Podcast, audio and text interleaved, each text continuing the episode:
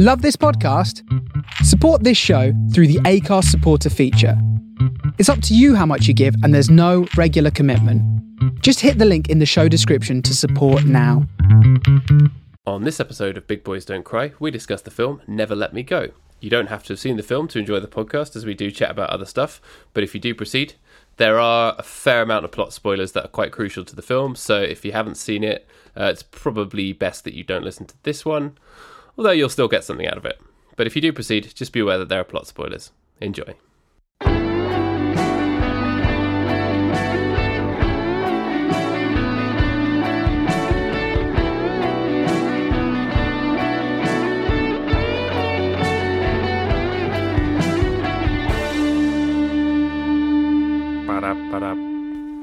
Hello, hello. Good morning. You you almost busted me doing my sound check there. Oh, really? Yeah. Was- I was actually just going which I think actually is probably not good because it's not representative of how I talk most of the time. Only when you're uh, talking about a 60s movie, I suppose. Yeah, yeah, yeah. If we're going to talk about a '60s movie, then that's uh, right on time. And actually, looking at the sound wave, that is slightly louder than my normal voice.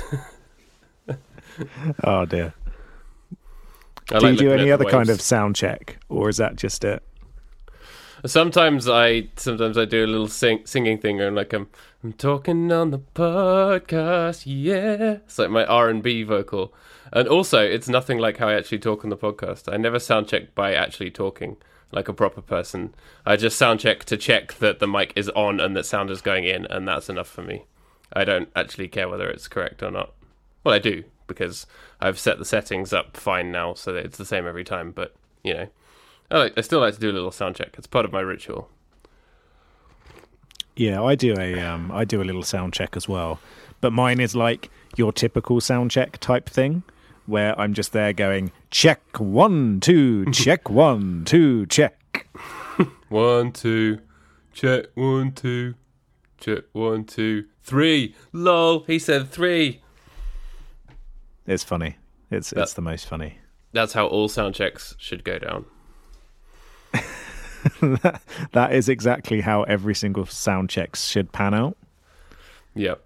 And if it doesn't, you should leave the gig that you have paid ninety pounds to go to at the O2 and just walk out then and there. Yeah, if you can't hear a roadie doing a very depressed sound check into the microphone when you're at a gig, even if it's like at Wembley, then what are you doing? Yeah. And if you can't hear the people in the front row of the audience, or sort of, no, not the front row, a couple of rows back, sort of ironically cheering the roadie as if they're an act, if you can't hear that, then it's a bad gig and you. I stand by that. Uh, that's that's you know live or die territory right there. Way, go roadie! And those say those same four or five men, of course, because if it's always men, will sort of jump around and barge into you for the first three songs, and then push their way out to get a new round of beers on the fourth song, and then push their way back six or seven tracks later. Yeah, because everyone knows that the most important thing when you're at a gig is to get really drunk and to Yeah. miss the actual music, um, to go and get more drinks. People people think that gigs are about watching bands, but they're not at all. They're a chance for you to show off and make everyone look at you and get really drunk so that everyone looks at you. So, you know, express yourself. Yeah, this is um, this is this is never more true than at Kasabian gigs. Oh, where where this is this is basic Kasabian gigs are basically the training grounds for terrible people at live shows. It's the, the spring training of gigs. Yeah, exactly. Oh dear. Have you actually Um, been to see Kasabian? I have seen Kasabian twice. How did that happen? Um, well, I really like their first album.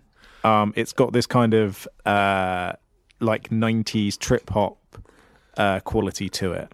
Is that has um, it got the song in it that goes da da da da da da da da da da da way? That's my impression of a Kasabian song. I think that's the second album. Um, right. The first album's actually got quite a lot of nuance to it, um, and quite a lot of interesting electronica stuff. Um, so I was a really big fan of it, and like the first thing I heard was Clubfoot, and was like, "Oh, that's a cool song." And then I heard some of the other stuff off the album, was like, "Oh, cool, they've got this kind of electronica thing going on." Sounds a bit like Cooper Temple Clause, apart from a bit poppier. Um, so I went to go see them based on uh, for their first album tour, and um, they they were really good, and the the song sounded really great live. But I, I was a bit like, hmm, the people at this show seem to be dickheads. This is a bit concerning. um, and uh, but they they were very good. But then they released their second album, which is atrocious and one of the most disappointing records I've ever heard in my life. I think there's one song off it which I think is any good, and the rest of it, it they basically just realised that people liked the vaguely rocky electro of their most simplistic tracks and ran with it, and that's what their career is now. That's what they do. Yeah. Um, whereas there was a lot more interesting stuff on the first album. Um, and so the second album was just that over and over again. It was like shit Clubfoot clone after shit Clubfoot clone, apart from a song called The Doberman, which was really interesting. And that's great. And I think they still play that live sometimes. But yeah, so I saw them at a festival after they released their second album. And um, it's like, oh, they're fine, but all their songs sound the same now. And, and f- festivals are often like the the elements of a gig that I mentioned earlier, times by several hundred because people have paid several hundred pounds to be there. Yeah, which means that they're even more likely to just ignore all of the music whatsoever as well, Yeah. and just conti- con- like continually go back and get even more expensive booze than at your regular uh, venue. Yeah, I haven't been to a festival for I think maybe almost ten years now. No, it maybe hasn't been that long, but it's been a very long time since I went to a music festival. And Oh wow! yeah, I, I dread to think what the price of a pint at a music festival is now. Seven or eight pounds, probably. I sound Yeah, probably, hundred years old right now. I know. Yeah, I, I want to go back to a festival again. I consider doing it this year, but um, maybe next year I might grab some tickets to one. I, m- I might be going to a, like some smaller things this year. Um, but yeah, I might, I might, I might go to a big one again next year if there's anywhere with a decent lineup. Yeah, it kind of depends. I've never been to Glastonbury, and I am very interested to go to Glastonbury at some point. If I ever have enough money when the tickets go on sale, slash can be asked to deal with the ticket rigmarole, but we shall see. Have you been? Well, yeah, yeah. You can say, um, "Oh, I'm going to go to Glastonbury." It's like, well, it's not really dependent on you whether you go to Glastonbury or not. It's just sheer pot luck if you're able to get tickets. I've not been. Um, I kind of thought it's too much effort and too much money when I can go to a festival with a slightly worse lineup, um, with much more ease and less stress. So, like, I, I often, I, I often used to go to Bestival, which I really loved. Um, the last couple of lineups I haven't been that interested in, um, but they used to have a really nice selection of music there, and the atmosphere was always fantastic as well. Is that the one that's at Robin Hill on the Isle of Wight? Yes, yeah. Although I think they might have moved it now. Ah, it's a shame because when I um when I was a kid, we used to go to the Isle of Wight every summer and and rent out this house that was owned by some nuns that my gran knew, and um, that like my whole family would go, so so twelve to fifteen people maybe, and um me and like all my young cousins we'd always go to Robin Hill, and it was like that was the highlight of the trip. So good. It's like for listeners who haven't been to the racist little island that's hanging off the bottom of the UK um, called the Isle- called the Isle of Wight. And that that's not a jibe. That's they they voted quite strongly for UKIP in a lot of elections, so that that can be backed up by stats. But we um it's very it's it's nice. There's got there's some nice beaches and stuff, and it was a good getaway. But Robin Hill is this like little adventure park. It, you know, you couldn't call it a theme park, but it's got it's got this amazing toboggan run, and that was like the best thing. And it had all these like climb really cool like climbing through the woods things, and there were some animals and stuff I think as well. But yeah, it's amazing. And then the idea of putting a music festival there that seems genius to me. Yeah, so they don't really open up um, all of that stuff to drunk festival goers, somewhat understandably. But there's certain areas of it where you can still go, so you can still do some of the trails and stuff like that. And um, I always used to love that, like, there's a, you know, the sort of woodland walk bit with like the plankways and everything like that Yeah, at. Robin Hill. It's amazing. And there within that, they'll put like secret stages where like acoustic acts will play. Um, at least they always cool. used to. And that was really nice. Um, so it had this great atmosphere and like it was a real mix of people. So like you had a few uh, like university students there. And I first went uh, when I was at university. Um, but then you also had like families there. You had like twenty somethings there, um, and it's kind of it's a real sort of blend of music as well. So there's quite a lot of dance music, but then they've got like indie stuff. They've got more like classic bands playing as well. Um, it's yeah, it's a wonderful festival, or it, it used to be a wonderful festival. I have no idea if it's still got that same vibe, but it always used to be great. it always seemed really so, cool. yeah. And in contrast to the the Isle of Wight festival, which I believe has had Coldplay headlining 14 out of 17 times in the last decade. But See, I, I've been to the Isle of Wight festival twice. I went, I went when they restarted it, um, and that was quite cool. I think there was only two stages as well, so it was quite a small, like, uh, although the bands were big, it was quite a small thing. Um, and yeah, it's it's all right, but that's much more like traditional, as you say. It was, it, it doesn't have that same feel to it. Whereas Bestival really felt nice. yeah. Although I'm um, not I'm not a Coldplay hater anymore. I think they have a couple of good tracks and it's un, it's unfair to dismiss them as I have done in the past. It's because I spent so long playing Coldplay-esque guitar parts in your band, Paddy. You, you got it. Couldn't escape it. You planted that seed and it has grown into an ugly tree. it's just a steady war of musical attrition. just like Rob, stop playing that guitar line. No, you can't make me. I couldn't make you. No, it just happened. Yeah, I would. I would refuse to not use the delay pedal at every given opportunity. Yeah, well now I have a delay pedal of my own. Because you know, oh, as, oh yes, as you they do. say, Yeah, as they say in literature, in order for one to form a successful ma- successful band, one needs a practice space and a delay pedal of one's own. it is true. It is true. I think like, I think everyone should have a delay pedal, regardless of whether they're a musician or not. Yeah, Um, speaking of Coldplay, um, I, I've just uh, found this interview with Richard Af- Ashcroft, Ugh. who said, I wouldn't trade what Coldplay have achieved for any of my songs.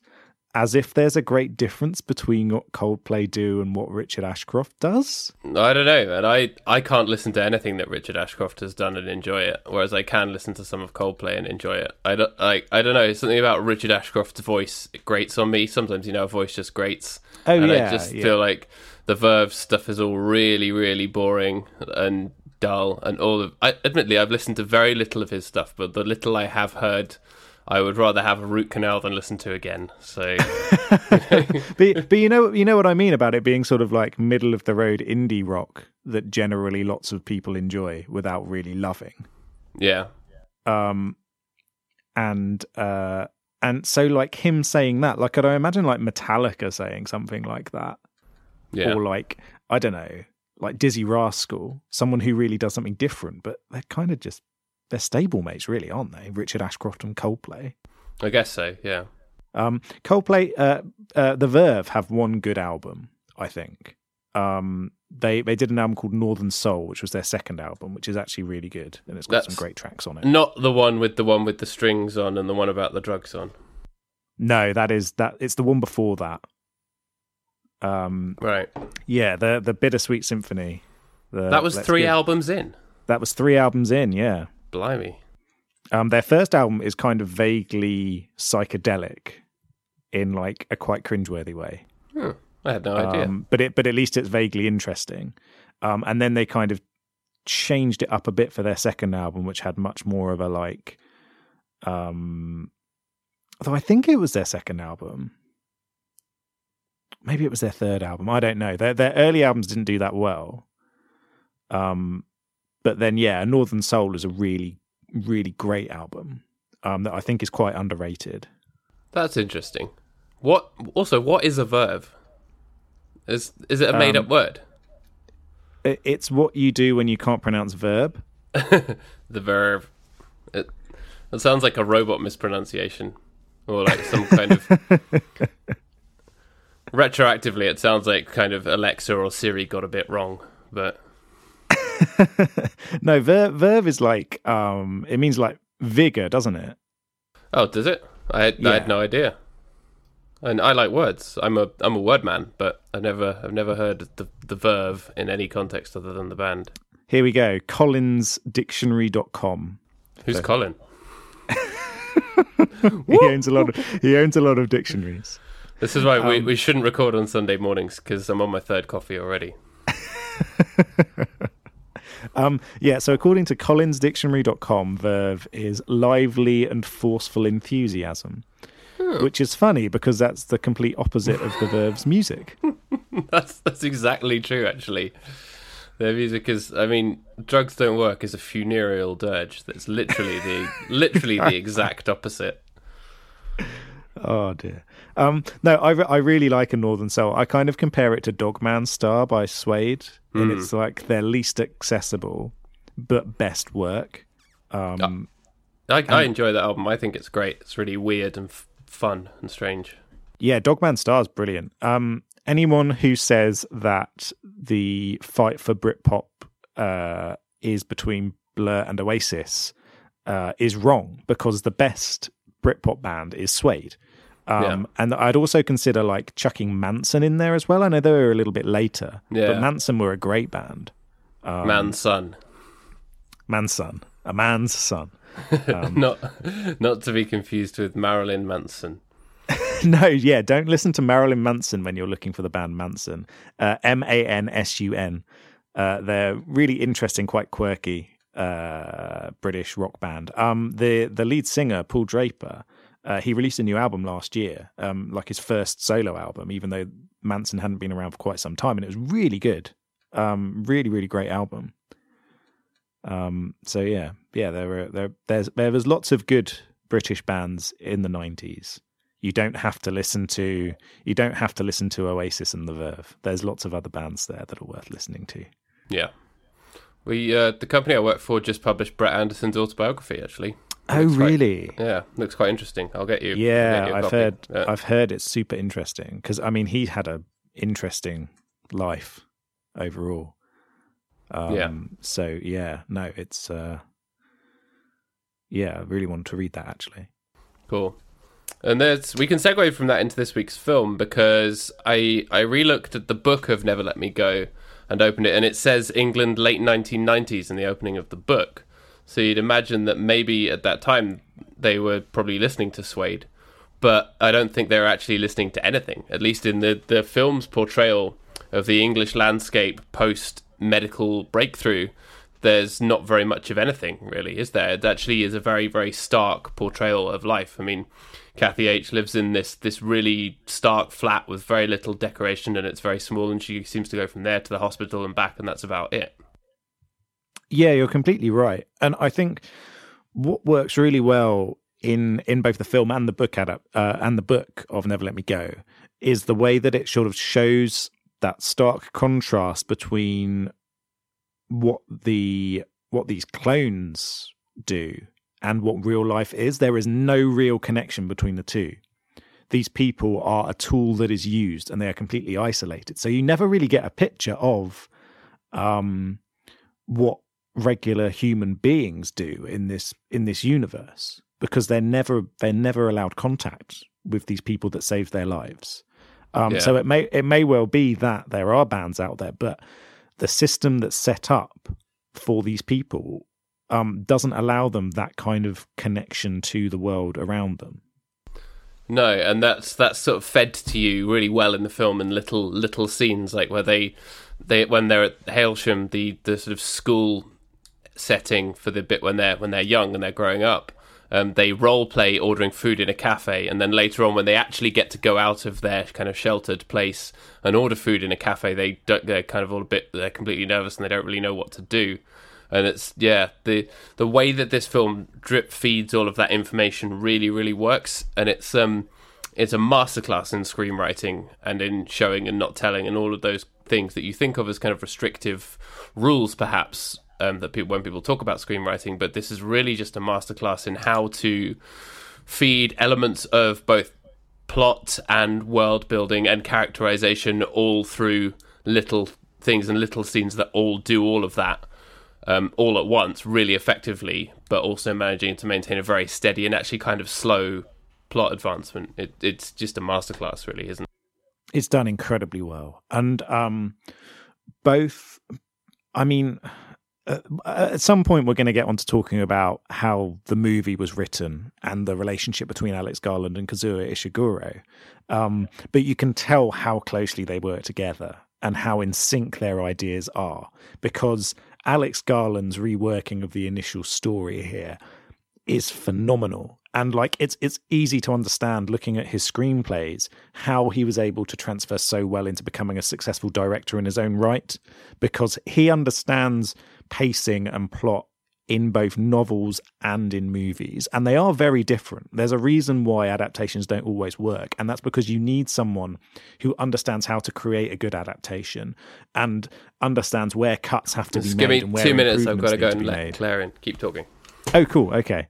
Uh, since since Paddy has now disappeared briefly, I will be taking over for the next couple of minutes, uh, which puts me in quite a difficult predicament because I was hoping that there'd be some kind of conversation about this going on. So instead, uh, I will just say a little bit about Alex Garland and how much I like him as a um, as a writer in general. So Alex Garland was um, hugely successful as a novelist through The Beach. Um, which hello, are you back? Yeah, what shit are you talking about me? I was just telling the audience how much I hate you. Um, Yeah. And I only do this podcast out of spite to hold you back from doing something more important with your hour a week. I'm going to keep that in the edit, definitely. I just started talking about how much I like Alex Garland as a novelist and as Yeah. a writer in general. Um, so, so yeah, he wrote The Beach, which is great. Uh, follow it up by by two underrated books, I think, in The Tesseract and The Coma, um, which are both I think I still have your copy of The Beach, actually. by the way. That's all right. I've got like four copies of it around. okay. As long as you don't have the signed copy, which I think I've got I don't think in my signed. bookcase here. Yeah, I've I've got a sign. Yeah, I can see it from here. Um, it's one of my prized possessions as a signed copy of the first edition of The Beach because it's one of my Nice. favorite books. Um, but yeah, so then he he transferred over to writing film. So he wrote uh, Twenty Eight Days Later, aka possibly the best modern zombie movie. Yeah, I'd I'd, say. say. that's a fair that's a fair claim. Um, interesting theme wise, interesting plot wise, genuinely scary. Started off the whole fast zombies thing, which has then been incredibly played out.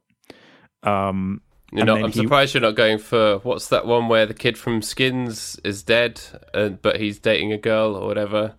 oh right. Um, Surprised Yeah. you're not going for that one. uh, I I've heard that's actually quite funny. I haven't Um, seen it. Yeah, I've not I've not watched it. I know it's got John Malkovich in it, which is always a good slash bad sign. Um, That's so yeah, I, I do want to watch that sometime though. Um, Yeah. We could watch it on the podcast. It's We could, yeah. It could be that's- another Halloween one actually. That's um, a good idea. Yeah, When, we can- we've gone insane from watching all of the Fifty Shades films, that could yeah, be the we'll, light, fo- light we'll follow it up with that. Um, so, but yeah, so then he wrote he wrote Sunshine as well. Worked with Danny Boyle again on that, Mm-hmm. um, which is a, which is a really in. I- It's, I I think it's unfairly criticized. Sunshine. I think it's a genuinely interesting film, Yeah, um, and I think it's a, it's still spectacular to watch. I heard um, someone. I don't think I've ever actually seen it, but I heard someone describe it as the most realistic sci-fi film of all time. Oh, really? Yeah, Oh, that's cool. I don't know how realistic it is, um, but the way that they the way that they plot it and the way that it ups the tension and throws a real curveball plot wise about two thirds of the way through as well, which is a very it's a very bold move that not everybody likes, but I think it's great. hmm. I have heard that as Um, well. Yeah. Um, it's yeah, it's a very interesting movie that goes in directions you don't want. But then obviously he also um, he also now directs himself. So he did Ex Machina, which is an incredible movie, one of the best movies I've seen in the last couple of decades. Um, it's incredible. Um, and uh, now he's got Annihilation coming out as well. But um, but yeah, in bet- in between all of this, he also found the time to adapt Never Let Me Go. Um, and it's great, isn't it? I mean, I It's amazing. it's yeah.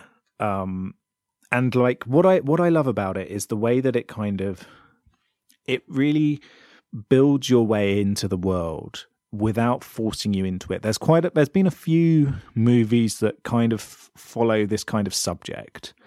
Um so there's The Island uh which I don't know if you've seen.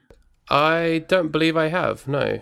Um, there's people living in this underground facility, and it's all very high tech. Um, and it seems it seems to be like a post-apocalyptic thing on the surface, but in reality, they're clones of celebrities and rich people. Where if they need an organ transplant, they can just go to the clone and Uh, steal okay. and take some organs from them.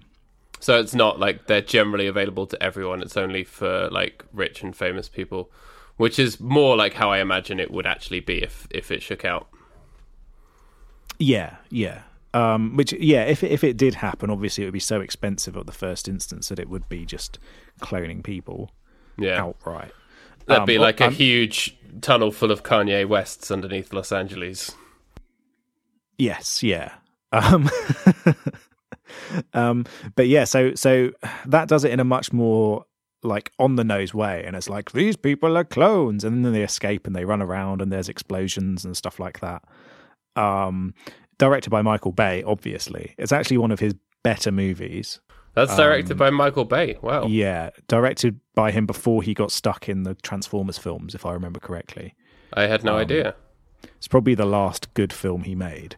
Because I Um, and actually has a I wrote it has a down in my notes. I um I wrote I wrote a little note about how there's a there's a bit buried within the film of Never Let Me Go and in the book as well. There's this whole thing about that when they're kids at Hailsham, they're made to make art.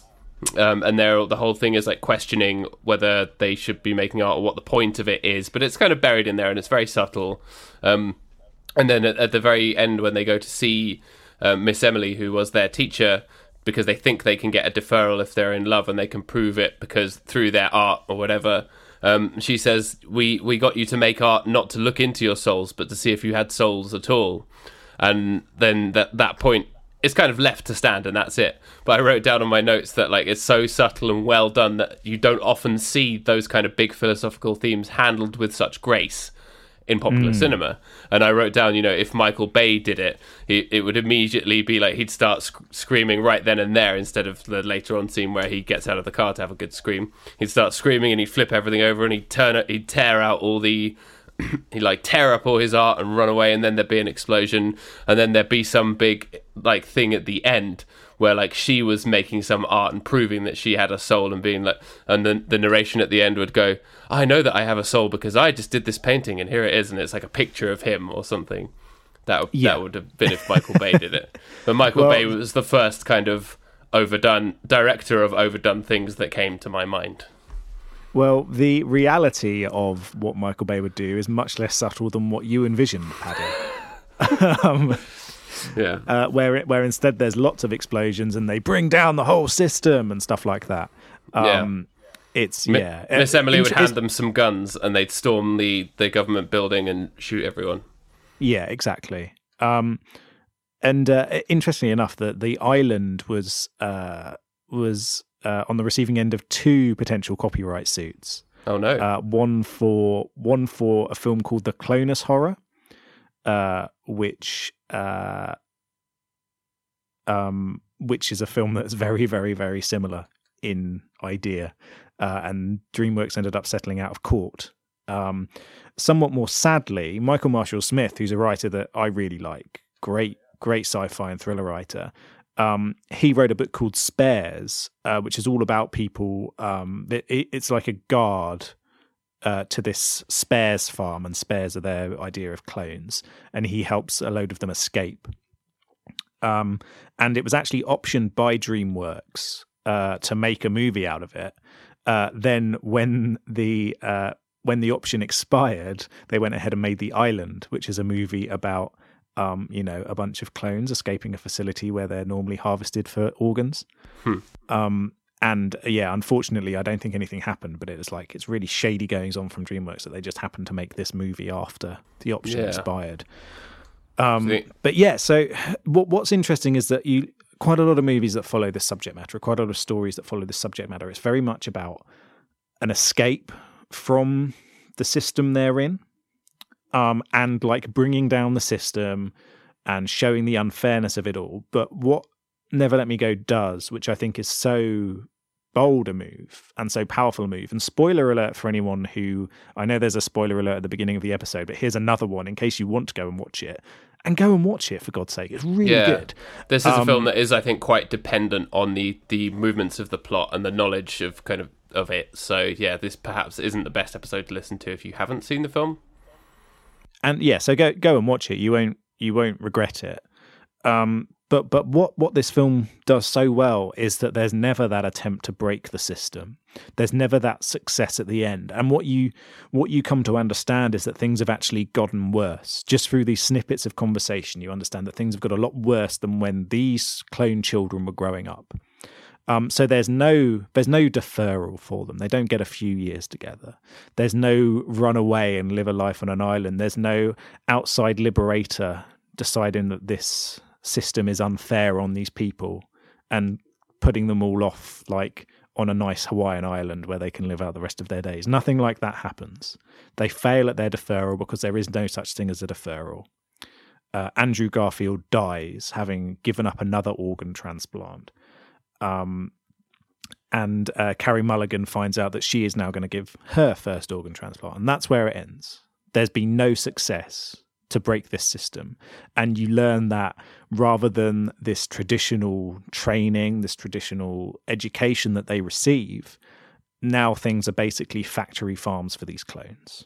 Yeah, And- you're and never where- really shown it, are you? That's the, another No. thing where it's it's incredibly subtle. The only way you find out about this kind of huge, huge thing in the world is the just Miss Emily sitting in a chair saying saying to you, um, it's she only says about four sentences. It's like Hailsham was the last place to consider the ethics of donation, and you you can imagine from yourself what that means whether that means like some kind of huge clone farm or like growing people in bags like in the matrix or whatever and it's just like yeah it's left to your own imagination but either way the effect the narrative effect is the same Yeah, exactly.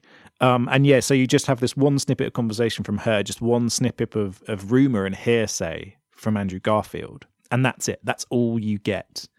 Um, you don't see if there's any like protests against the system at all. You don't see if there's anyone who disagrees with it being implemented. Um, all you get is these little tiny topics of conversation from a group of people that is marginalized and isolated who have this one glimmer of hope amongst their existence, which is taken away from them at the end. Yeah, but the, the implication is very much that it isn't protested against, that it is accepted as normal, and as as because she the other thing that Miss Emily, played by Charlotte Rampling, very good performance. She says, um, you you know, if you ask people to return to the dark days of lung cancer and this kind of thing, they just won't do it. And you could absolutely imagine that happening, couldn't you? Because if you think about in kind of tabloid culture driven Britain, how often is kind of is cancer a headline in the tabloids? It's like if you give the people what they want in terms of that being a thing that they could get rid of in the same with this kind of magical solution. It's it's kind of similar to Brexit in a way, as being seen as this magical solution to the supposed problem of immigration suppressing wages or whatever you want to pin on immigrants wrongly. Obviously, it's it comes from the same place. So it actually that is a kind of really really interesting angle on British culture and how it would how this kind of thing would be dealt with. And I think it actually absolutely nails it because eliminating cancer, they wouldn't care about the ethics of the clones. People just people just wouldn't, would they? Well, exactly. Um, and and it, it does bring up an interesting topic of conversation as well, which is about marginalization of um, of populations. And like you just look at the way that our press and our politicians talk about immigrants and talk about asylum seekers, um, talk about people of different ethnicities or religions. You look at the way that people have historically been treated of various different minority groups around the world in history, um, and the way that they're portrayed as not having equal rights based on nothing at all. Um, and it's easy to see why this would happen. These people are not seen as human. They're clones of other people, which then makes them different, which makes them separate, which makes them easy to manipulate, um, and makes it ethical for them to be destroyed so that someone else can live. Yeah, and Um, that's the the big success of the film is that you don't really you think of them as human the whole time, and it's only until that final scene where she says it was to find out if you had souls at all that you realize that the rest of the population, which is just out there and kind of othered, and it's just this thing completely in the background and not depicted on screen at all, really. Um, you find out that they they genuinely believe without qualification that they aren't human, but the film has spent the whole time convincing you, the viewer, that they are human. So when that scene happens, it's devastating. Yeah, it's a this movie is full of gut punches. Um and and that's the biggest of the lot. is is that moment where they weren't testing these people to see if they could, you know, get a deferral or anything like that. It was purely to see if there was any sort of semblance of a soul within them at all. And of course there is, because souls don't exist. Like yeah. th- these people are human; they are clones of another human being, they were looking for validation of the system that they had set up, because otherwise it's mass murder on a massive scale. Like you, you, you are killing these people so that others may live. Um, and it's yeah, it's absolutely horrible that scene. It's like I've watched this film a few times. I can't watch it too often because it makes me too sad. Yeah. and I know that I know that sounds a bit pathetic, but every time after I watch this, I need to have a lie down after I see it because it's it's that impactful. Um and but yeah, it's um yeah, it, it does that so well. And it shows it shows this world where everyone is complicit in it. And even your even the characters are complicit in it. Yeah. Um, because like, it's not like a lot of kind of, a lot of Michael Bay type films that deal with this dystopian vision have the it's all about the characters struggling and kicking back against the system in a big way and that's where that's the narrative drive. It's them trying to break the system. There's no real attempt to break the system at all. The the the biggest thing that they try and do is to get a deferral which doesn't exist and then that's it. It's like the system completely and utterly wins and that's devastating as well. Yeah, yeah, and and and like you get the idea that they've all been brainwashed into their their pathway. So so Kathy has become a carer, which means that she takes care of these clones as they give their donations. Um, in a way, she is then helping the system herself um, by by helping these clones feel like they belong within this system and helping them feel at peace. And although it is helping them in a direct way, you get a sense that actually that's helping to solidify the system in place as a whole. Um, you've got Tommy who says, "Oh, I I never would have made a good carer." Um, but I but I make a good donator or something like that, doesn't he?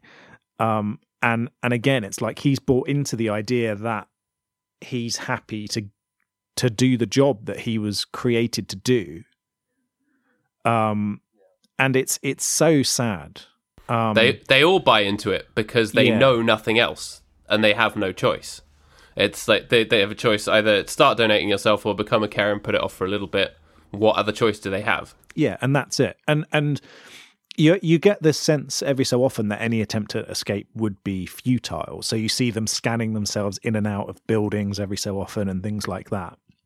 That there clearly is this system in place to stop them from escaping, but a lot of the work that's been done in this film that really makes it so horrible and powerful is that they are all happy well not happy to be in the situation they're in but they don't think about escaping from the situation they're in the only thing they can think is within the framework of the world that they're within. They don't think about running away. They don't think about anything like that. Yeah, and that's what that's what's so interesting and so powerful about it is it isn't preoccupied with the struggle. It's preoccupied with the machinations of the system that has won and how that affects people on the ground, a ground level, which in a way is actually incredibly realistic despite the the subject matter. It is. It is. Um, it it does it in such a incredible way. Um, and like it, and you're right that there's very few films that kind of treat this kind of subject matter in that way, or treat an oppressed people in that way, where it's all about working within the framework. In like movies in general and books in general, like they look at how to beat the system. Like the Hunger Games, for instance, is all about beating the system and overthrowing this evil system. Um, what I'd like to see more of in the Hunger Games is, um, you know, that there's there's those people from that from that district where they are trained from childhood to be the greatest killers, and that's their purpose. An entire book set in that childhood, I think, would be much more interesting in seeing how that operates instead of seeing them then going to overthrow the evil government and everything like that. Seeing how they fail to do that and how they sit comfortably within this horrible regime which has brainwashed them to become killers in order to maintain and prop up this state. Yeah. that that you could if that was you know say the first two thirds or even three quarters of the book and then the last quarter was actually the hunger games you throw in a bit of action scenes just to get you know to get that kind of thing in to get the the gruesomeness of it that attracts people. But it's yeah that would be really really interesting. You could do it with all of the districts really because they're all kind of it's a hierarchical system between the districts and all that kind of thing. There's, so there's intrigue in every level really. Yeah.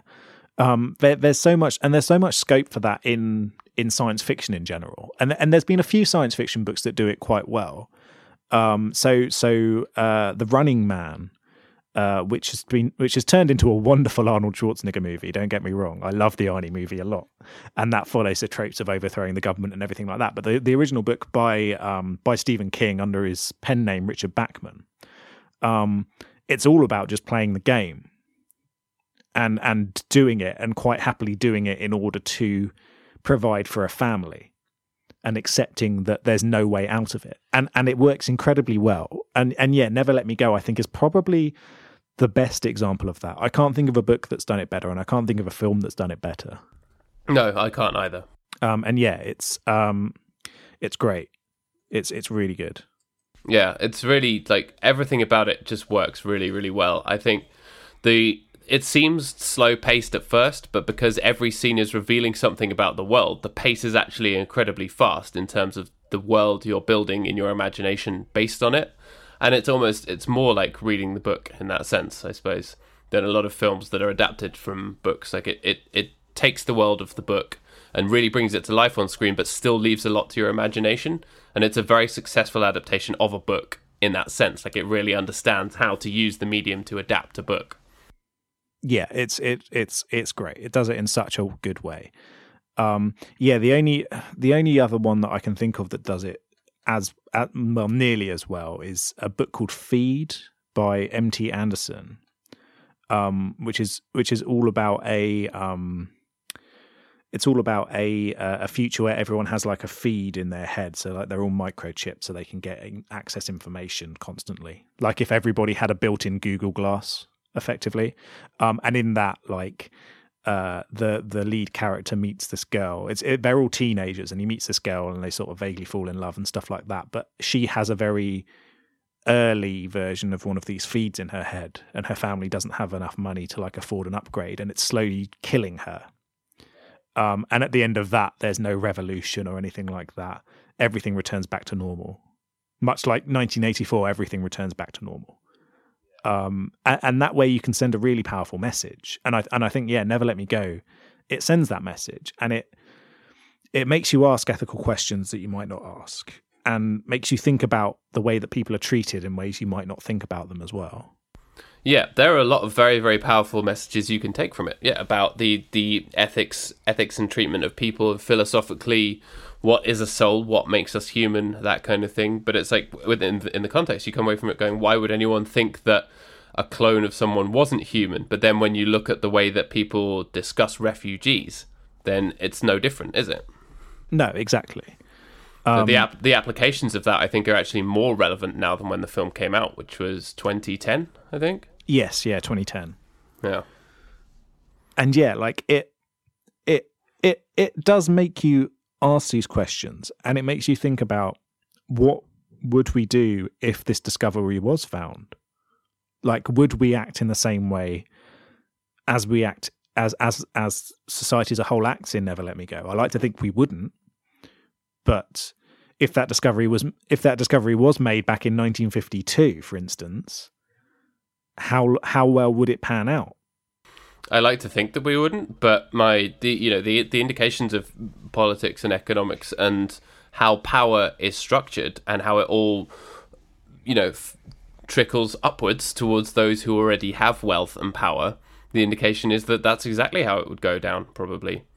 And especially the way that this film also makes you think that, or at least it made me think that, is that, like I said, everything, all of the, the places look shabby for the time that it's supposed to be portraying. The hospitals all look really old and smelly, and it's, it's not overdone, but it, you know, the the viscerality of it, the kind of greasy spoon cafe that they go to looks like it's from the 50s. You know, everything about it looks old, like older than it is, which, you know, impl- implies, at least to me, that that's the, the life that they're living, and that a lot of the people in the the lower echelons of society are living while the rich are harvesting their organs. But you never see that. Yeah, it's um, yeah, it's this movie is something special, and it's Yeah. ugh. it makes me so sad. Yeah, and that's so why, as you say, I I love it. I think it's an amazing film because it's so powerful and so interesting, and really, really gets your brain. It you know makes you think, make you think. But um, it just yeah, it is it is devastating. You can only watch it every so often. I think it's only it's maybe the third or fourth time I've seen it. I went to see it in the cinema, after which it was followed by a Q and A with Ishiguro, the man himself, and then I got the DVD. We had the DVD, but yeah, you you could only. I was glad that I hadn't seen it for quite a few years because there were a lot of things that I didn't remember and a lot of things that I did. I mean, I completely forgot that Sally Hawkins was even in it, and she plays the the young teacher who sort of reveals to them the the secret of what they are. And she says you've been told and not told. And she just kind of she tells them everything basically. And then they all just kind of sit there and don't really react to it. And it's like they've already been conditioned so young to just kind of accept it and to go along with it. And her performance is fantastic. Yeah, she's absolutely wonderful in this, and and she, she's that one moment of resistance in the entire film, um, and she gets sacked and never appears again. yeah Like she's that- no longer how- working at Hailsham Yeah, and and that's that that's the extent to which they get to. That that's the only moment of revolution, and all it is is they find out what they are a little bit earlier than was planned. That's the only that's the only thing they were able to do. Um, and yeah, it's uh, but yeah, she's she's amazing in it. Um, Sally Hawkins. I, I I can't think of anyone in this film who I don't like. I think everyone was perfectly cast as well. No, as as I said when we discussed whatever other film had Keira Knightley in it, um, this this I think is her best performance by far as Ruth, the kind of the the jealous friend who then obviously ends up creating cre- being the block in terms of the romance. Um, largely because obviously Kathy H, played by Carey Mulligan, obviously great performance. She's in love with Tommy from a young age, but Ruth steals her and gets in the way, and it's all about that. And eventually, Ruth um, lets it go. Obviously, she she when they meet up later in life, she then apologizes for being jealous and being how she was, as if her kind of becoming the eventual donor she was supposed to be completely changes her mind and about it, and it that then reminds you that sort of physical degeneration and health and stuff can obviously really affect the the mind as well and it gets you thinking about health as well and that's that's so yeah it's so interesting and she plays that really really well throughout all the different stages of the character development Yeah, she doesn't really have a big role in it, but uh, there's almost as much screen time given to her younger self at Hailsham than there is to her as an adult. Um, but she puts in such a magnificent performance here, and you really see like the the the frailty behind her, the the anger behind her, the panic behind her at every stage that she goes through. So when she's very young, when they've left Hailsham and they go to the cottages, you can see that there's this insecurity there about how she's learning a relationship from another couple who've learnt it from television. Um, because they don't have any communication, they don't have parents. The only thing that they've been around is what they were taught at their schools, and then learning off other people who were taught at those schools or learning off fabricated relationships. They don't have that communication with the outside world at all. Um, and yeah, it's it's really interesting the way that she plays it, um, and and all of that insecurity there, which is on show. And like she she's an an intensely dislikable character by design. Is she's the block to stop the romance from happening, and that's that's even further intensified by the fact that these these clones only get a very short amount of time they only have a short amount of time with the ones that they love, and she stopped that from happening at an early age. Um, but even within that, she's still a victim. Um, whether it's down to her like dislike of being left alone, or whether it's down to her panic of needing to find someone to be with so that they could then become carers and get a little bit of a longer time together. Um, it's yeah, it's there, there's all these different things on play, so you can't entirely see her as the villain of the piece because the villain of the piece is the society as a whole that's being created. Oh yeah, hundred percent. all of all of her misdeeds pale in comparison to the way that they were treated and the the ethics of how society raised them and brought them up and everything that was kept from them when you when you think about the context of them having grown up in this sheltered place and then moving to some cottages and not really being allowed into the outside world, you think it's it's miraculous that they, that they've developed in the way that they have developed, and that you're supposed to be thinking about that the whole the time, but it's a it's an underlying thing that's in the background and then sort of raises its head every now and you think now and then, and you think, oh wow, yeah, of course that makes sense, but you're not thinking about it because you're thinking about the potential romantic story, but then there's always something to get in the way of that that comes from how they were raised. Yeah, and it, and it it bleeds through to the other characters as well. So at the cottages, you've got uh, well, uh, Rodney and Chrissy, played by Domhnall Gleeson and Andrea Riseborough. Yeah, um, who I, are like they become sort of like their mentor figures, as it were, even though they're only a few years older. Um, but part of it is all down to the fact that that Rodney and Chrissy they've heard this rumor that there is the chance to be deferred if you find true love with someone. Um, and it's it's so heartbreaking this moment where and it comes just after like a scene of comedy almost where they can't they don't know how to order at a cafe. Yeah it is funny like, it did make me laugh. Yeah. It's a bit of um, light relief. it's just it's this one moment of of, of, of humor where where Rodney and Chrissy have to help them order and they all end up ordering sausage egg and chips and coke because that's what they heard other people that's what they heard Rodney order so they follow him um, and it and it kind of it's it's very funny, but it also solidifies the idea that the um, that the world around them is built so that they don't interact with the outside world successfully. They don't want that interaction. They don't want the chance for these people to meet other people because then they know there's this risk that they could change people's minds. So there might be sympathy for these clones and it would force you to confront the ethical questions that you don't want to have to answer because it would take away from it would make you feel bad about getting a new lung. Yes exactly. Um, and so yeah there, there's all these um, there's all these questions asked but just just after that moment of humor um, there's this there's this moment of heartbreak where rodney and chrissy realize there's no hope for them to get a deferral because they'd heard this rumor that at hailsham there was a special way to be deferred, and they were hoping to get contacts from these Hailsham students who've appeared, but there's no there's no such thing. And and and that's it effectively. Like you don't you don't see them be taken away to be become donors or anything like that. Um, it's just that's what's going to happen no. to them it gives you that little bit of plot hope where you're thinking maybe it's true, maybe they, maybe something is special about Hailsham, maybe it will be okay for them after all. And it's like, no, of course, what what Hailsham as a concept represents is that that last bit of struggle against the system that was always going to just swallow it up. Yeah, if that last moment of humanity. It's almost like they're treated like free range chickens rather than battery farm chickens. Yeah. That's a that's a good way to put it, actually. Um, where it's about treating them correctly when they're at a young age to give them a decent level of education and keep them healthy. So no smoking, play outdoors, stay slim, that kind of thing. They want these organs in peak condition, not for the well-being of the students necessarily. There may be some kind of sympathy there, but really it's to make sure that they're in prime condition for when they are needed. Yeah, it makes you ask: Is there sympathy there, or is there not? And you're never actually quite sure. Yeah, because of the context. And but you, yeah, you, you you never really understand how much sympathy there is, but you you you get the idea that it's not all to do with sympathy; it's to do with the well-being of the organs themselves, not the people in which the organs are hosted.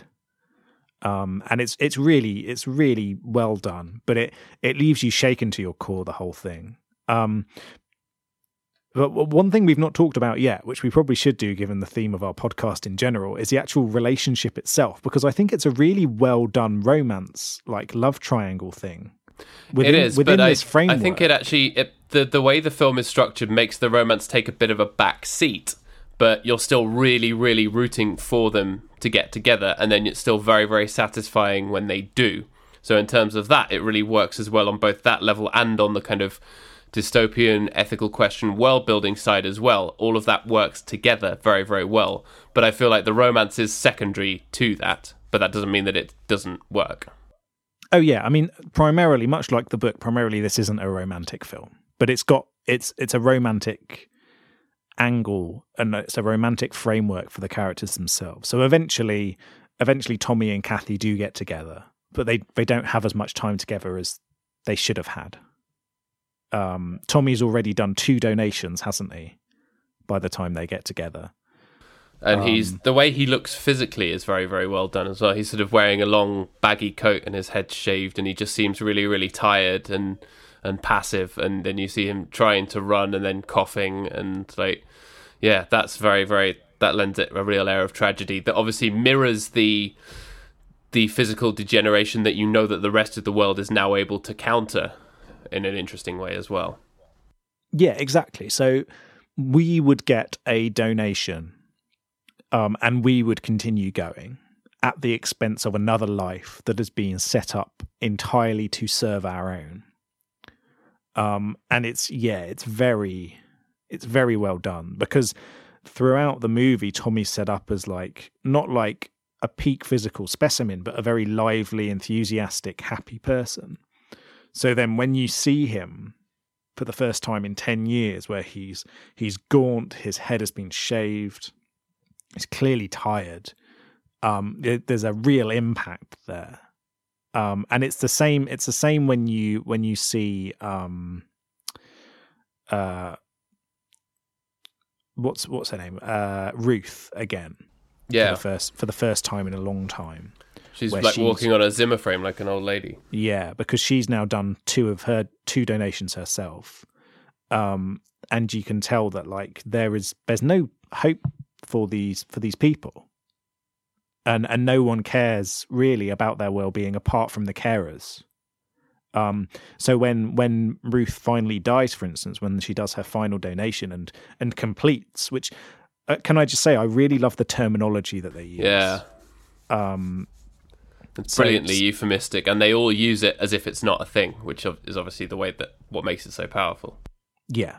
Um. So they don't die; they complete. That's their that's the terminology used. So when when Ruth completes, she takes they take the organ out of her, um, and you can hear that like her heart has gone and everything like that. And there's no attempt to um to try and stabilize her or anything like that from the doctors who are doing the the surgery. They just cover up the machinery, turn off the machinery. Yeah. And that's, that's it. And then they leave her there.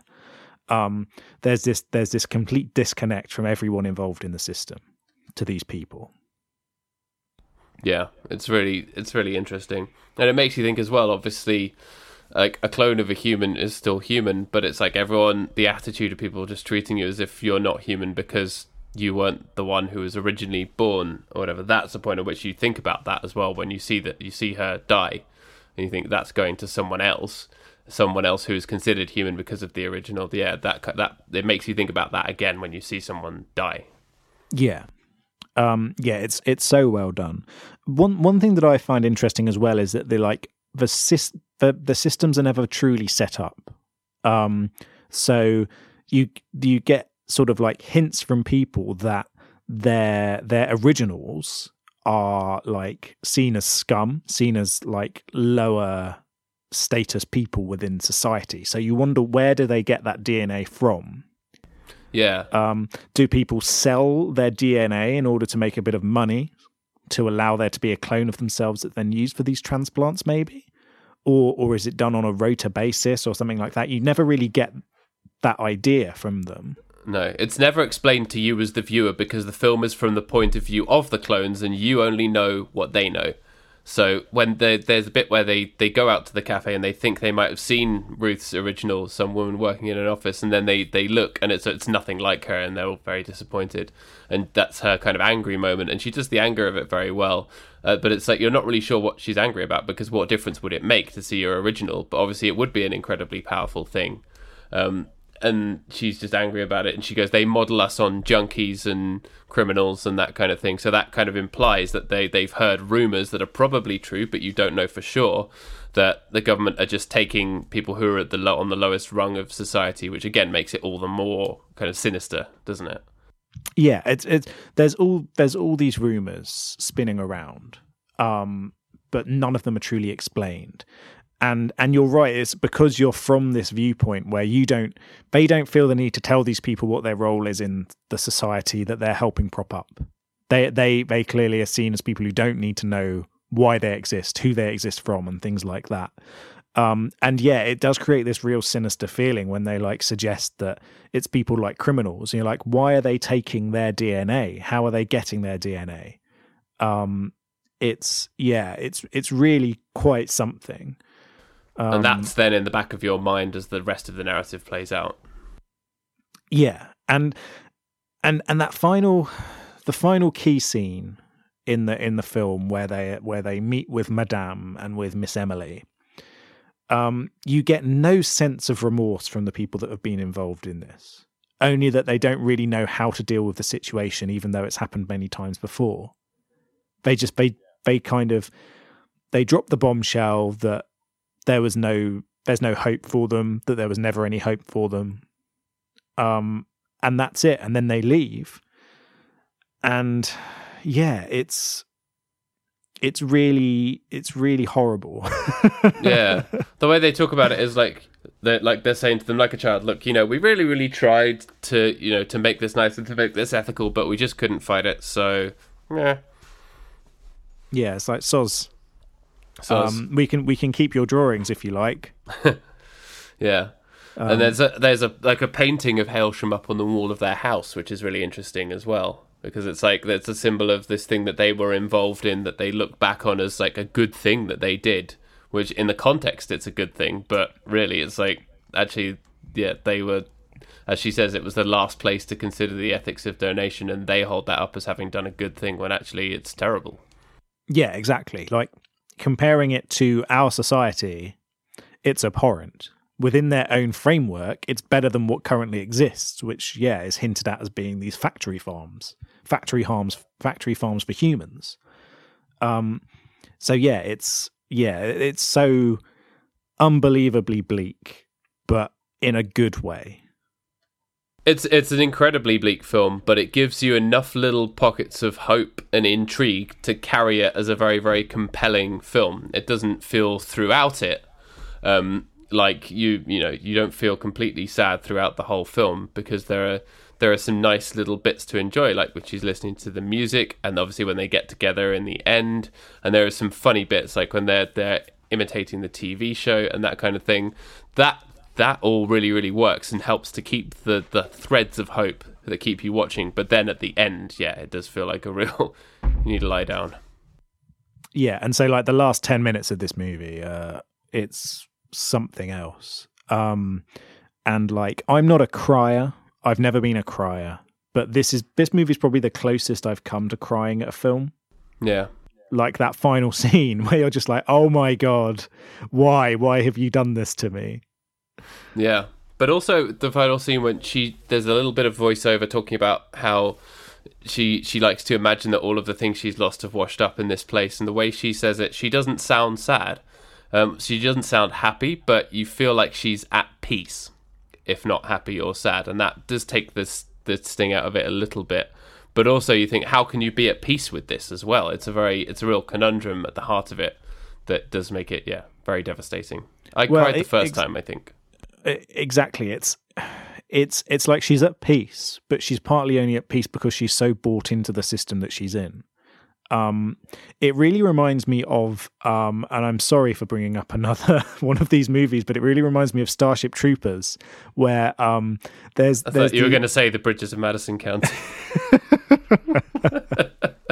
Um, yeah where, where, in starship troopers um, there's like this almost moment of clarity where the main characters realize that they're basically propping up this fascist human state. But instead of that, instead of realizing it, they double down on it. And at the end, it's whole it's this whole we'll keep fighting thing. And it's like we'll keep throwing ourselves into these horrible situations on behalf of this state that doesn't care about us. And so rather than rather than reading the end of Never Let Me Go as like a like a okay, she's at peace now, it's just she's she's accepted her place within the system and she's content with her place within the system. And like she talks about like the the context of like everybody completes you know even the people who are donated to they'll die eventually. But it's like yeah but you're going to be around for 30 years tops. Prolonging the life of other people beyond 100 years when you have when you should have just as much right to a successful long life as they do. Yeah, and the fact that she's at peace with that, or seems at peace with that, is obviously yeah, it's it's a nice thing, but also a bad thing. So it's a it's a very complex, it's a nice, nicely complex, realistic ending to it, isn't it? With Yeah. that, it doesn't try and make a heavy-handed point like Michael Bay would. Yeah, there's no explosions here. Not even No. an emotional explosion. They could It's- at least have had the car blow up at the end. it looks like it's Yeah. it looks like And- it's old enough. Andrew Garfield's there screaming at night, and then suddenly the car just explodes. yeah, Um, yeah, it's yeah, it it- does so well, and with such subtlety as well. It's a very subtle film when it could have been incredibly heavy-handed. yeah. Is. I feel like yeah, if if it wasn't based on a book by Ishiguro, who is one of the greatest living novelists, I mean, he's just an incredible writer. I haven't read all of his books, but every single book of his that I have read, I've loved. I think it, he's obviously great at creating stories and characters and building worlds. And if it if that world didn't exist and someone had to create it for cinema, I think it would have gone down very differently. Yeah, it would have done. Um, it's yeah, it's it could have been very unsuccessful. Um, out of interest, go and watch The Island. Yeah, uh, which is like the antithesis for this, and you can see what happens when someone with less care and attention tries to do a movie like this. Um, I'm now also wondering what it would be like if Richard Linklater directed it. Just like all of the the slacker clones, just like smoking joints in their in their little farmhouse and trying to form a punk band and stuff. I could see that. Yeah. Um, yeah, they think about running away, but they don't because they're too busy. Um, yeah. If Darren Aronofsky made it, it would just be an hour and forty five minutes of Tommy screaming outside in the dark.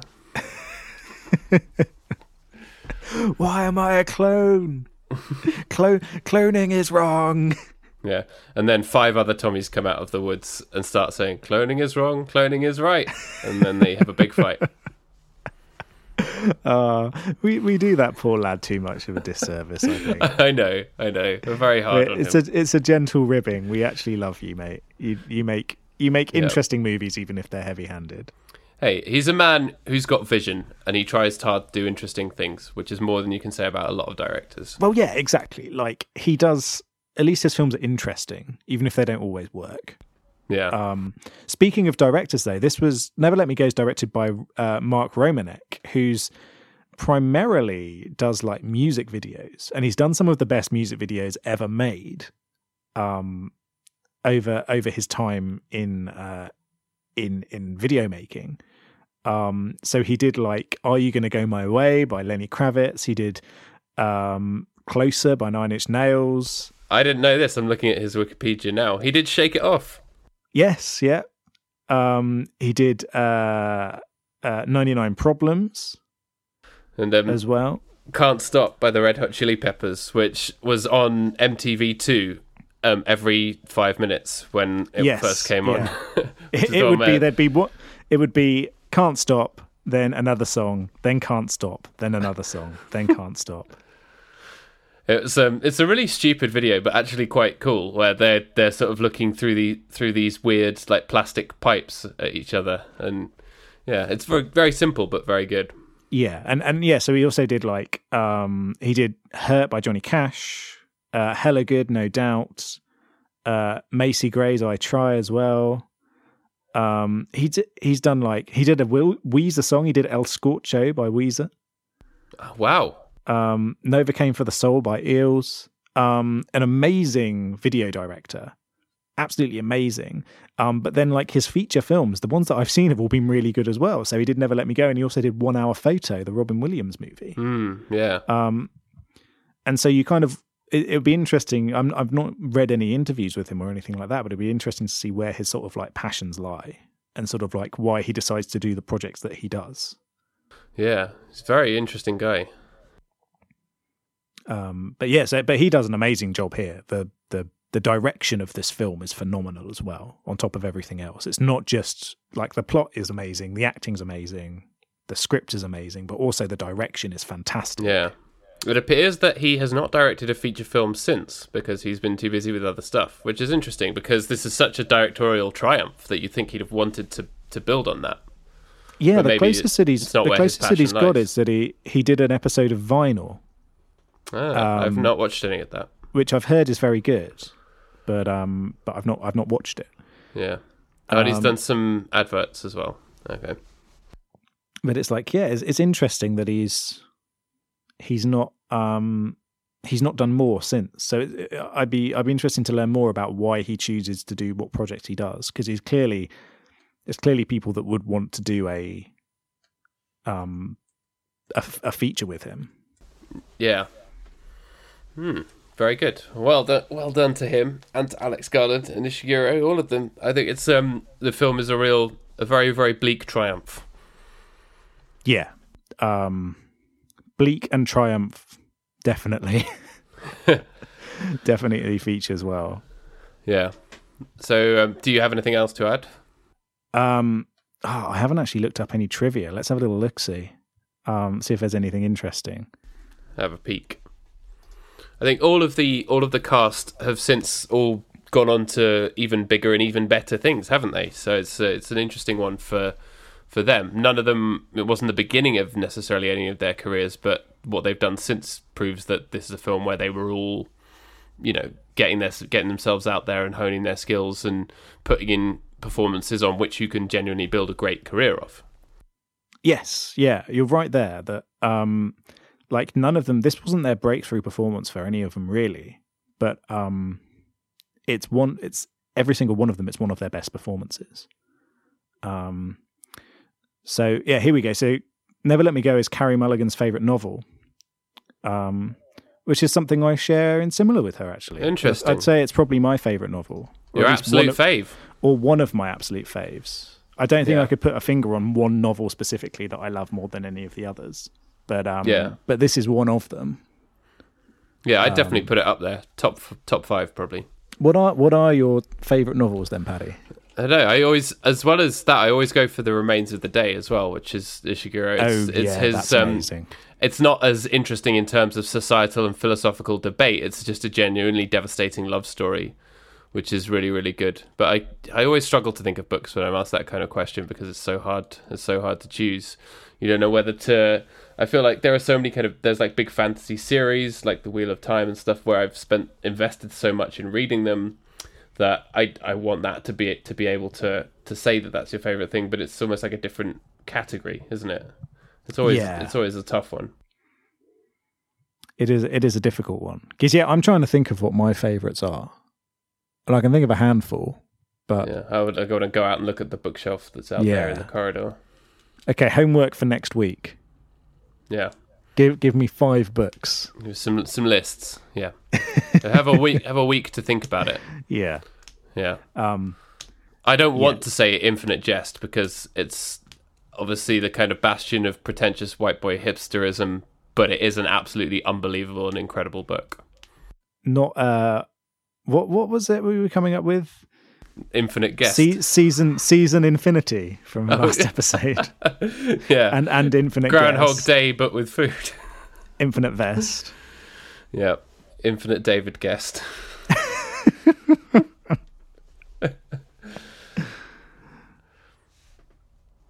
Oh Yeah. dear. Um. Yeah.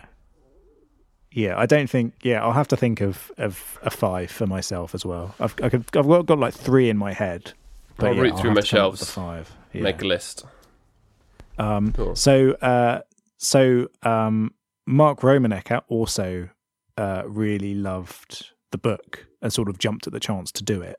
So much so that he dropped out of directing The Wolfman, which went on to be something of a flop. So Bullet Oh. dodged. Yeah, Um, he dodged the wolf bullet. yes, dodged the dodged the wolf bullet. Um, but yeah, so that that's probably it from a trivia perspective, I think. Cool. That, that that's good though because it really shows that everyone was really behind the the project, which really really helps, especially if it's come fr- coming from you know complex and nuanced source material that has to be handled in a certain way for it to make a successful film, and they nailed it. Yes, yeah, they did a phenomenal job with it. Cool. So how uh, how are we going to rate this? Oh God. Uh, how many tears shed out of 20? yeah. How many feelings of existential dread out of 20 did this film cause? I was going to go with how many donations before you complete, but Oh, yeah. Okay, let's go with that. complete on Because their that's, third or fourth. But yes. yeah, you get to you get to donate small small ones. You know, just like a little. You, you do do a finger first, and then your Yeah. spleen. Nobody needs a spleen, right? I'm not even sure what a spleen is. Yeah. A, a spleen is another word for verve, isn't it, Paddy? Oh yeah, that that popular 1990s indie pop act, the the spleen. the, the spleens. they supported the breeders. um, Bre- yeah. Uh, Great band. do, do, do you want a little a little biology based on my vague knowledge of the human body? Or of of the spleens. Yeah. So so if I if I remember correctly, I think like um it's to do with like the immune system and like making sure that the blood's still good and stuff like that. So it regulates the immune system. Yeah. So so like if there's bad stuff in your blood, the spleen is responsible for like making sure your blood is still good. Oh, That, that, sounds that's my that sounds like the spleen's really important. yeah, that's my that's my vague knowledge of what the spleen does based on like learning about stuff in biology over 10 years ago. So, dear listeners, if I've got it completely wrong, Yeah. um let me know. If there are any spleenologists listening in, Okay, yeah. So so if you were donating to Never Let Me Go, how many donations would you make sure you got through before you completed? I would give it an 18 out of 20. So 18 yeah, out of 20. Yeah. nine out of 10. I thought I thought about even going as high as 19, but it's so devastating that I don't know. I feel like a 20 would have to be a film that was just perfect on every level, and also one that you wanted to return to all the time, maybe, which is kind of a very elusive category. I don't know what what the magical 1920 is going to be, but yeah, I, I'll give this an 18. Cool. How about you? Yeah, for me I'm going up to 19. Cool. Um, I love this movie. Um, the only reason I can't give it that twenty is um, just because I I can't bring myself to watch it all the time. Um, Yeah. I can only watch it every so often because it really it's an absolutely devastating film. Um, one of the most powerful, but also most shocking movies I think I've ever seen. Yeah, I I concur with all of that. So let's see. I'm looking at the chart now. Is that the highest we've done? Oh no, I. I gave Cloudburst a 19. Okay, Oh, okay. that's cool. So and you gave it an 18, so it evens out So to an 18.5, equal. which is still equal. So it's equal top of the charts. Equal top of the charts. Um, William and Kate the movie is still the lowest, with an, an evened out score of four. I gave it a five. You gave it a three. Uh, what what But- would how much would it have needed to get to get off the bottom? Um, let's see. There's quite a gulf. Let's see. The Bridges of Madison County. I gave a ten. You gave a seven. That evened out to an eight point five, and I think that's the next one up. So there aren't many. Oh no no no. Twilight was six point five. I gave it a six. You gave it a six, seven. So six point five. So it's need. It would need an extra three points to get above Twilight. Uh, I think that's fair because that that was a it was really bad, not just in a so bad it's good way. Yeah. But Yeah. those those are the only three single digit films in the charts. Um, Bridges of Madison County, Wills and Kate, and Twilight. Which will be the films shown at our film festival.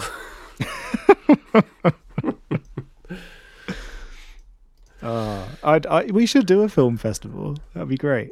I, I actually think that would be an awesome thing to do. Yeah. Oh dear. Find some So- s- tiny, small cinema. Yeah, we could wait. We could make this work. I'll look It could into happen. So, have you got any more news for us, Paddy? Uh, no, that's actually it. Honestly, it seems like people are enjoying Mamma Mia. Most people agree with us that Pierce Brosnan's a genius, and it came out just in time for, as Adam pointed out, Mama's Day, which is That's today true, actually. as we record this. So re- retroactively, that's our Mother's Day special. Yeah, that that was exactly what we had planned. Obviously, from day one. Yeah, uh, but no, I, I don't have any other correspondence or anything. Do you? No, no, no. That's it for me. Cool. so next week, as promised, we're going to be watching a Nicolas Cage film. Yes. This is um, Captain Corelli's Mandolin. Oh, okay. I thought you seen you'd go down the leaving Las Vegas route. I was trying to work out what movie. I've never seen that. I mean, the the Cage the Cage Pantheon has you know a lot a lot of incredible films in it, but I was intrigued by this one because I remember the book being absolutely massive in the 90s when we were kids and it was like I was too young for it but my my mum had it it seemed like everyone's house we went to had a copy of that book in paperback and then I think the film came out and kind of flopped so I'm interested to see what it's like Yeah, no, I'm uh, I'm I'm keen to give it a watch. Uh, yeah, let's let's watch some Cage. It's going to be a nice palate cleanser after Never Let Me Go. Yeah, yeah, that that's true. That's true. It's it's not going to be as devastating, or maybe it is. Who knows? I've never seen it. I've not seen it either. Um, I've not all read- I I've know is that it, book. it was incredibly panned by critics, wasn't it? Yeah, Um, and I, I've not read the book it's either. set actually. it's set in the war, so I'm going to be bored by it. I already know, but Question is: Is Gary Oldman wearing a fat suit? If so, Oscar noms, obviously. yeah, yeah. If if it's it's a crime that Nicolas Cage didn't get the Oscar for playing Churchill in Captain Corelli's Mandolin. Captain Churchill's Mandolin. when Nicolas Cage literally puts on a fat suit, dresses up as Churchill, and plays a mandolin for two hours. I'd watch that. I'd watch that over Darkest Hour. I, I genuinely would. Um, Well, you know what I'd like to see? I'd like to see someone do a movie about Winston Churchill's painting, and and maybe that happens in in uh, in Darkest Hour. Maybe it all ends with him doing a painting, Oh, and yeah. then just and then just someone whispering, "It's not very good, is he?" Going, what is it? Is is that a, a dog? Is that a chicken? Because yeah, lots of people go on about Winston Churchill's passion for painting, um, which he um, which he which he did alongside everything, and then obviously when he retired, he he he did lots of painting, and it's like it's he, he's a competent painter. I'm looking at I'm looking at some of his stuff now. The goldfish painting. Oh, it's it's it's abstract-ish, competent Yeah. enough. It it's certainly a lot better than I could do. Yeah, he's he's a competent painter, but at the same time, if I had that much free time on my hands, I'd probably feel like I could do a decent job. Yeah, of course you could. If you had that much time and and money and energy, you certainly could. Yes, um, but yeah, um, yeah, Winston Churchill, all right painter, Yeah. nasty man. apparently, apparently wore a fat suit everywhere he went. Yeah. He wasn't actually fat. It was it was power play. He he was actually like Vincent Adultman, and it was it was two kids in a coat wearing a fat suit. Yeah. The top one of which just happened to be bald and angry. It was they just put a baby at the top. a jowly baby. Yeah, a jowly baby at the top.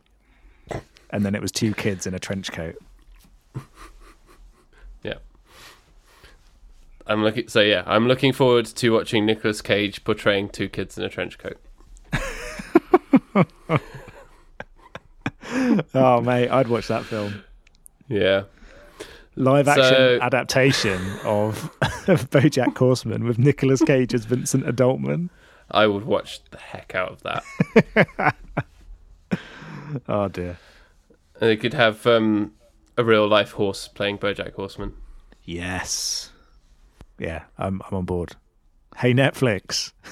Yeah, we know need you listen. people to We make know the you're live listening action. to us, and obviously you owe us money from all the ideas that you're going to steal from us. Yeah.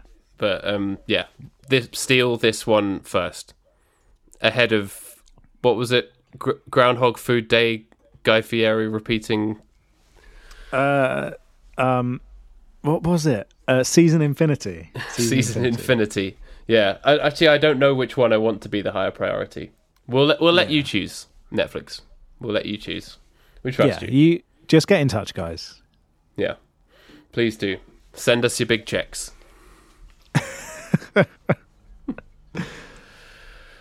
All right. Um, so, if you like what we do, please leave us a review on iTunes or wherever you get your podcasts. It'd be very much appreciated. If you want to get in touch, email us, bigboysdon'tcrypodcast at gmail.com. Tweet us at bigboysdon'tpod. get in touch. Love hearing from you. Did you cry at Never Let Me Go too? Were you devastated? And do you need some comforting? In which case, I'll send you my favorite Nicolas Cage videos. Yes, yeah. If you need any any help after watching this very sad film, then um, get in touch, and we will Yeah. provide you with amusement. Yeah, Cage related amusement. All right, we'll be back next week to talk about Captain Corelli's mandolin. Alrighty, bye bye. All right, bye.